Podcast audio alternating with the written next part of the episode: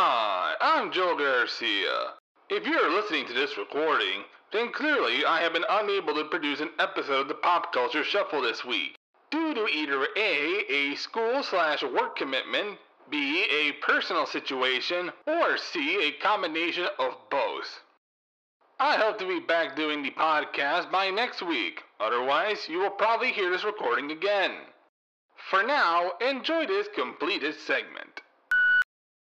So with the summer in full swing for a lot of us, let's do some fan fiction relating to the season. So what better way to talk about the summer than with Twilight? So here's the weird thing. I actually found a fanfic that places the Twilight characters in the middle of the summer, which is a really bizarre concept to begin with. Now consider that in the world of Twilight, the reasons that the Cullens can't go outside in the daytime, or at the very least on a sunny day, is because if they're exposed to the sunlight, they sparkle like diamonds. So the idea of having a story set during the summer with these characters is a little bit bizarre.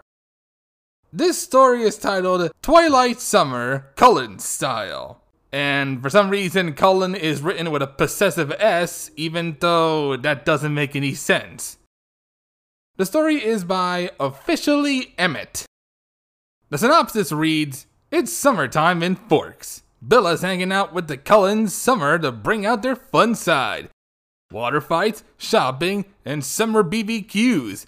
Picnics, and a game of truth or dare, colon. Now, this story is written in a first-person point of view, and it's been a while since we've done one of those, so in this case, from what I'm seeing here, it's written from the point of view of Bella, everyone's favorite plank, I mean everyone's favorite character from Twilight. So with that said, let's get to the story that is, again, from Bella's point of view.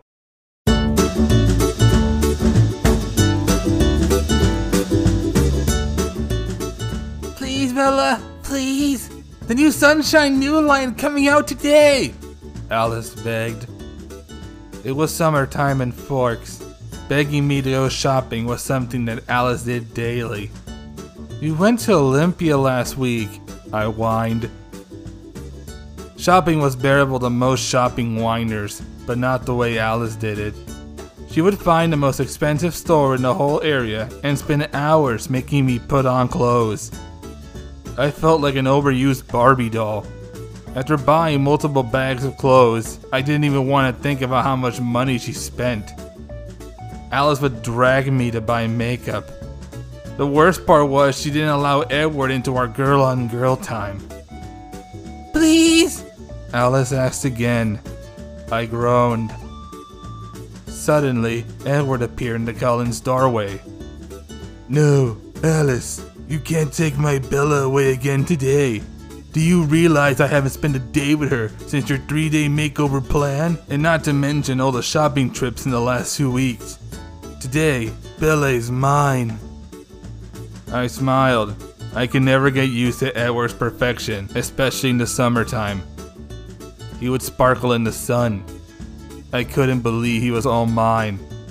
He walked over to me and lifted my chin to kiss me. Alice folded her arms. It's not my fault you wanted to go hunting in Canada. That's why you couldn't hang out with Bella. She snapped. Edward sighed. I don't care. Bella is mine. He held me closer to his chest. Alice closed her eyes and lost all expression in her face. Edward sat there intently, probably reading her thoughts.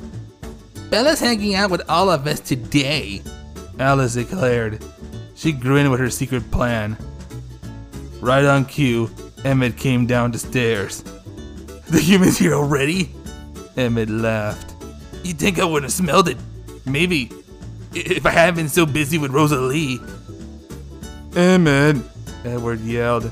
Can you please control your thoughts? Gross. Emmett just grinned.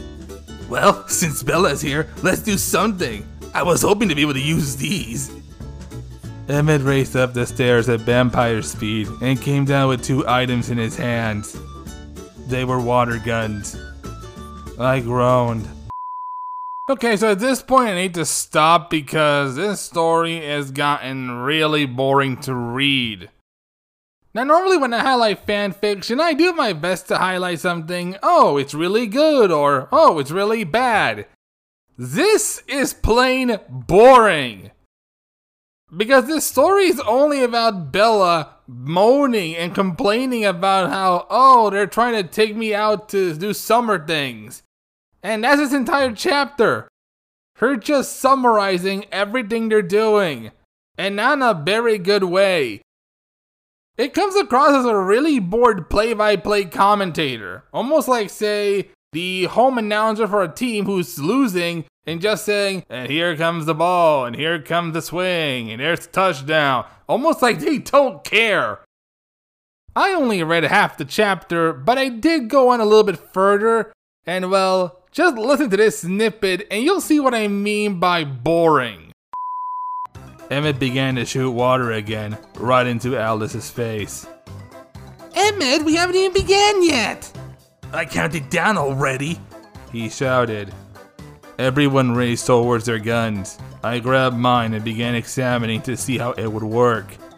Water was flying everywhere. Rosalie was even having a good time. Now you see what the problem is, that when you're writing it from Bella's point of view, of course you'll sound bored and tired, because for the most part, that was her persona.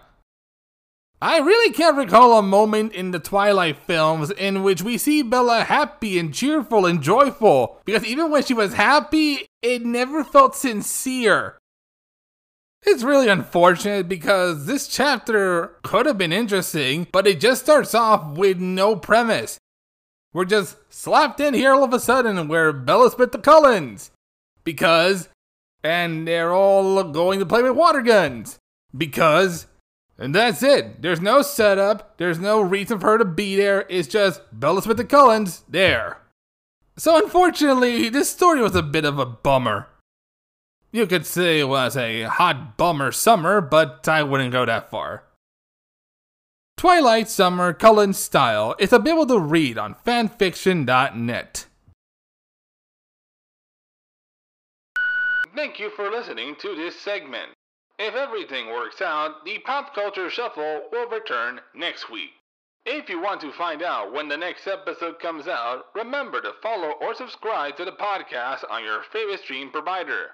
You can also follow me on Instagram and Twitter at Mister Joel Garcia nine. Until next time, thank you for listening.